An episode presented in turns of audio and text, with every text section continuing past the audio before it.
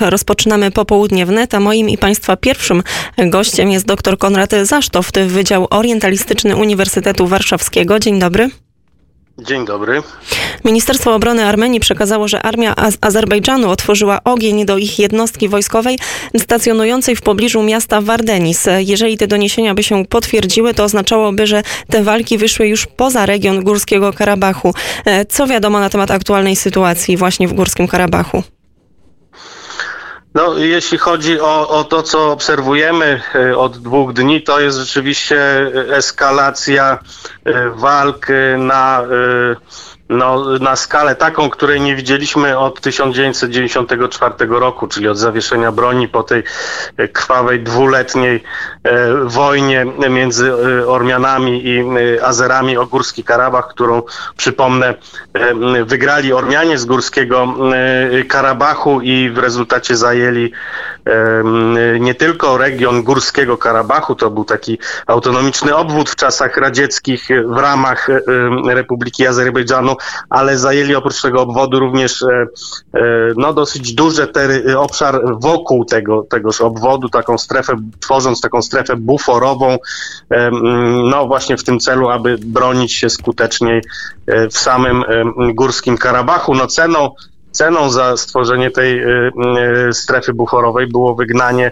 ludności muzułmańskiej, czyli narodowości azerbejdżańskiej i kurdyjskiej właśnie z tego, z tego regionu i w tej chwili y, głównie jednak walki toczą się w tym obszarze, czyli nawet nie we właściwym Górskim Karabachu, tylko właśnie w tej strefie e, e, e, buforowej, e, no ale oczywiście co nie, nie znaczy, że, że tutaj sama obszar Armenii czy obszar właściwego Górskiego Karabachu nie może być, czy nie jest narażony na e, na, na ostrzały, no bo, bo te ostrzały są i e, jest to zagrożenie dla ludności cywilnej również, e, no zwłaszcza w samej stolicy, mm, e, samej stolicy e, tego, tego nieuznawanego państwa górskim, e, Górskiego Karabachu, czyli w Stepanakercie. To jest, to jest e, walka, która trwa tam od lat, ale czy wiadomo dlaczego akurat w tym momencie, akurat teraz doszło do takiej eskalacji tego konfliktu? E, No tutaj złożyło się e, kilka e, czynników na to.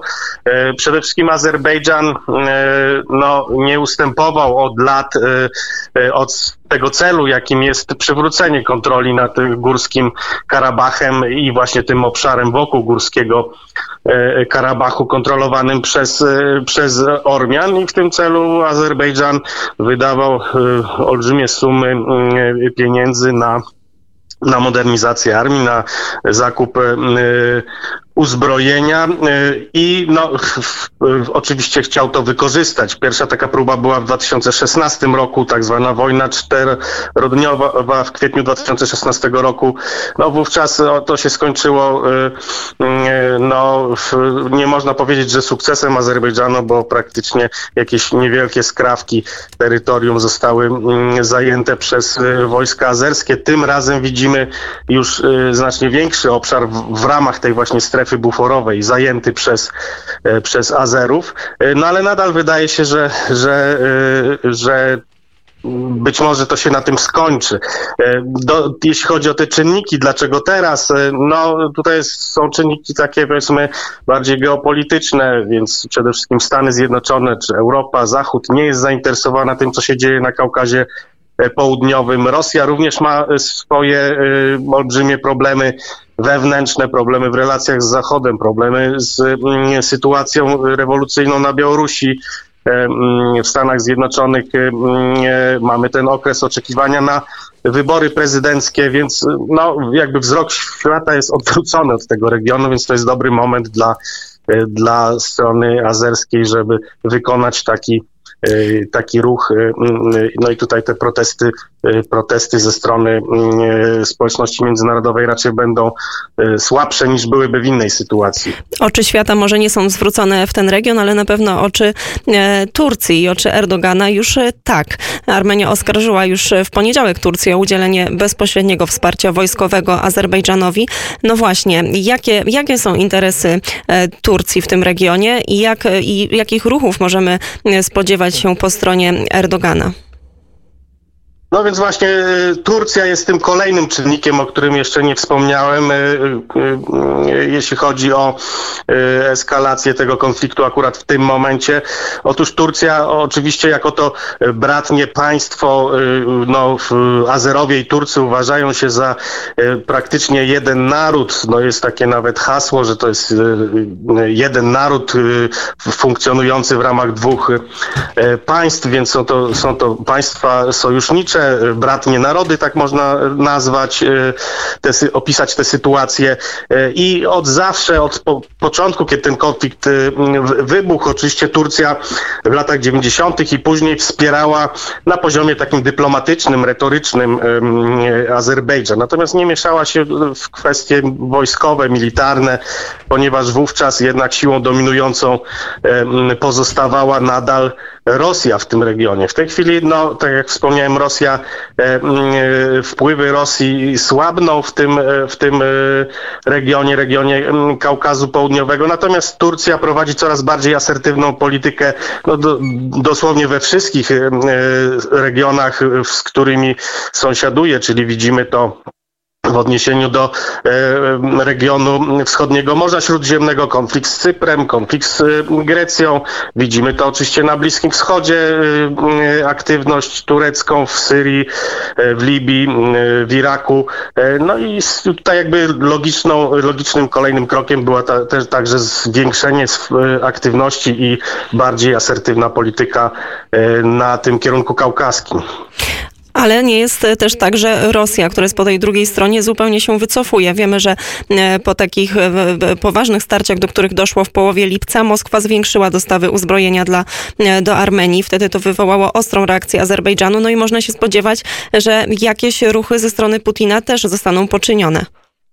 No oczywiście tak. Ja sobie nie wyobrażam, żeby Rosja zaakceptowała taką rekonkwistę czy odbicie terenów Górskiego Karabachu przez Azerbejdżan e, i pełne zwycięstwo Azerbejdżanu, gdyby hipotetycznie, gdyby do tego miało e, dojść, myślę, że Rosja e, w takiej sytuacji zagrożenia już dla samego właściwego Górskiego Karabachu, dla istnienia w ogóle tego, tego tej społeczności Ormian Górskiego Karabachu, tutaj Rosja pewnie byłaby już bardziej zainteresowana powstrzymaniem Azerbejdżanu w, w ten czy inny sposób, e, ale no, jest, na, jest na pewno ma tutaj mniejsze możliwości Rosja niż miała w, e, w przeszłości, a poza tym myślę, że do takiej sytuacji jednak nie dojdzie, ponieważ e, ponieważ no, ta linia, czy szereg linii obrony Górskiego Karabachu, ormiańskich linii obrony jest no,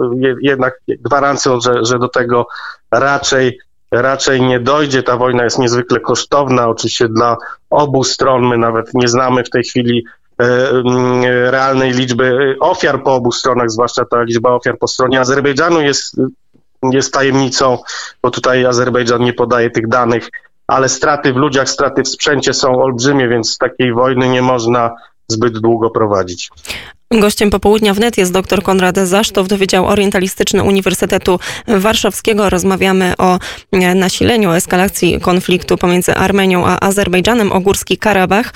No to spróbujmy teraz odpowiedzieć na takie pytanie, chociaż już e, wiemy, że to nie będzie proste, e, ale kto ma większy potencjał, potencjał w tej wojnie o Górski Karabach? Czy Armenia, czy Azerbejdżan?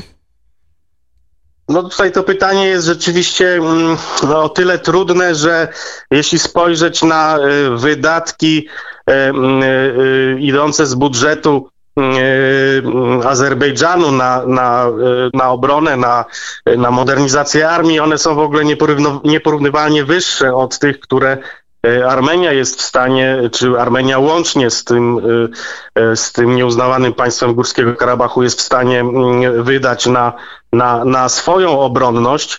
E, natomiast e, no, nie należy zapominać o tym, że jednak te wojny w 1994 roku wygrali wygrali Ormianie. Wygrali między innymi dlatego, że przewyższali stronę azerską, jeśli chodzi o, no powiedzmy taką wyższy, wyższy poziom po prostu umiejętności wojskowych, wielu wojskowych Ormian, oficerów na wysokich stanowiskach w armii jeszcze wówczas sowieckiej.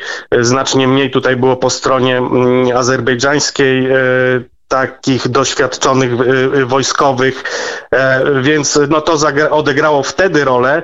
E, no i taki stereotyp, y, stereotyp jakby silnych militarnie e, wojsk Arme Armenii pozostaje nadal w tym, w tym regionie.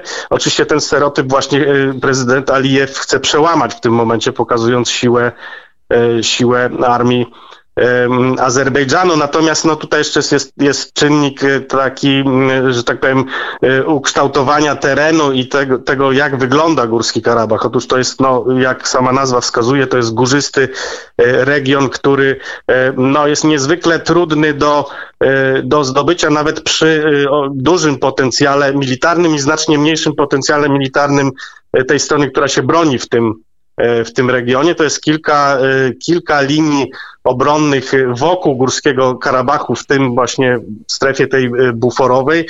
I to jest także możliwość bardzo długiego, długiej obrony samego e, Górskiego e, Karabachu. Oczywiście no, Azerbejdżan posiada tak, takie uzbrojenie, które pozwala, pozwalałoby mu na przykład zniszczyć te stolice Stepana Kert, czy po azersku Hankendi, zniszczyć to miasto, zrównać je, je z ziemią, tak? No ale tutaj oczywiście trzeba brać pod uwagę reakcję E, e, społeczności międzynarodowej, więc Azerbejdżan też jednak będzie w jakimś tam stopniu unikał strat, e, jeśli chodzi o ludność cywilną. No właśnie, na ten moment jest tak, że obie strony ogłosiły stan wojenny. No i mówimy o tej reakcji świata zewnętrznego. No, czy jest teraz taki scenariusz albo taka presja, może, może być taka presja zewnętrzna, która by zapobiegła regularnej wojnie obu tych państw? No oczywiście, że ta, y, ta presja, ta presja jest. Jest to, jest to yy, bardzo duża presja właśnie, no, zwłaszcza na Azerbejdżan, tak, bo tutaj jakby no, nie ulega wątpliwości, mimo tego, że oficjalnie Azerbejdżan deklaruje, że to była odpowiedź na ataki ze strony y, Ormian, ze strony Górskiego Karabachu. No nie ulega wątpliwości, że to była operacja planowana przez Baku i tutaj Baku jest tą stroną Y, ofensywną, ale no tak jak mówię, ta wojna jest y, kosztowna y, dla, dla Baku, jeśli chodzi o straty w, w ludziach, straty w sprzęcie, no ale także tutaj tym, tym kosztem jest również, są relacje międzynarodowe Azerbejdżanu, tak, no i oczywiście tu jest presja praktycznie z wszystkich stron, oprócz wszystkich państw, oprócz, bo tu i Zachód i Rosja jednym głosem mówią o tym, że te, te działania wojenne muszą być przerwane, natomiast no, jest poparcie ze strony ze strony e, Turcji. No i to na pewno jest ten czynnik, który e, będzie takim, jest w tej chwili i jeszcze jakiś czas będzie takim katalizatorem, żeby te działania wojenne prowadzić dalej. A czy państwa członkowskie NATO mogłyby, czy są w stanie wywrzeć presję na Erdoganie, żeby ewentualnie powstrzymać te, jego reakcje w tym regionie? No nie, absolutnie tutaj brakuje argumentów nawet. Nawet już pomijam to, że e, mm, e, Turcja jest e, niezwykle asertywna również w innych kwestiach spornych, w sporach ze swoimi partnerami z NATO, czy to w kwestii Bliskiego Wschodu, czy, czy Morza Śródziemnego, czy jeśli chodzi o relacje z Grecją, która przecież też jest członkiem mm, NATO.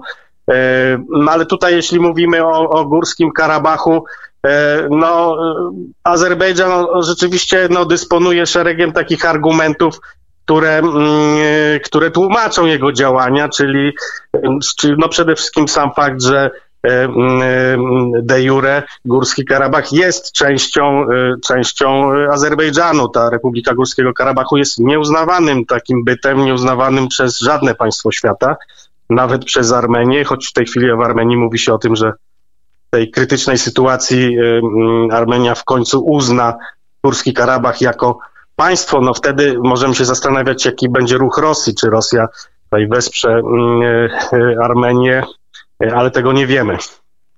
czy Rosja by się zdecydowała również na uznanie górskiego Karabachu, tak jak się zdecydowała na uznanie Abchazji i Osetii Południowej, czyli tych separatystycznych regionów w Gruzji. Bardzo serdecznie dziękujemy za ten komentarz. Gościem popołudnia wnet był dr Konrad Zasztow, Wydział Orientalistyczny Uniwersytet Warszawski. Dziękuję za rozmowę. Ja również dziękuję.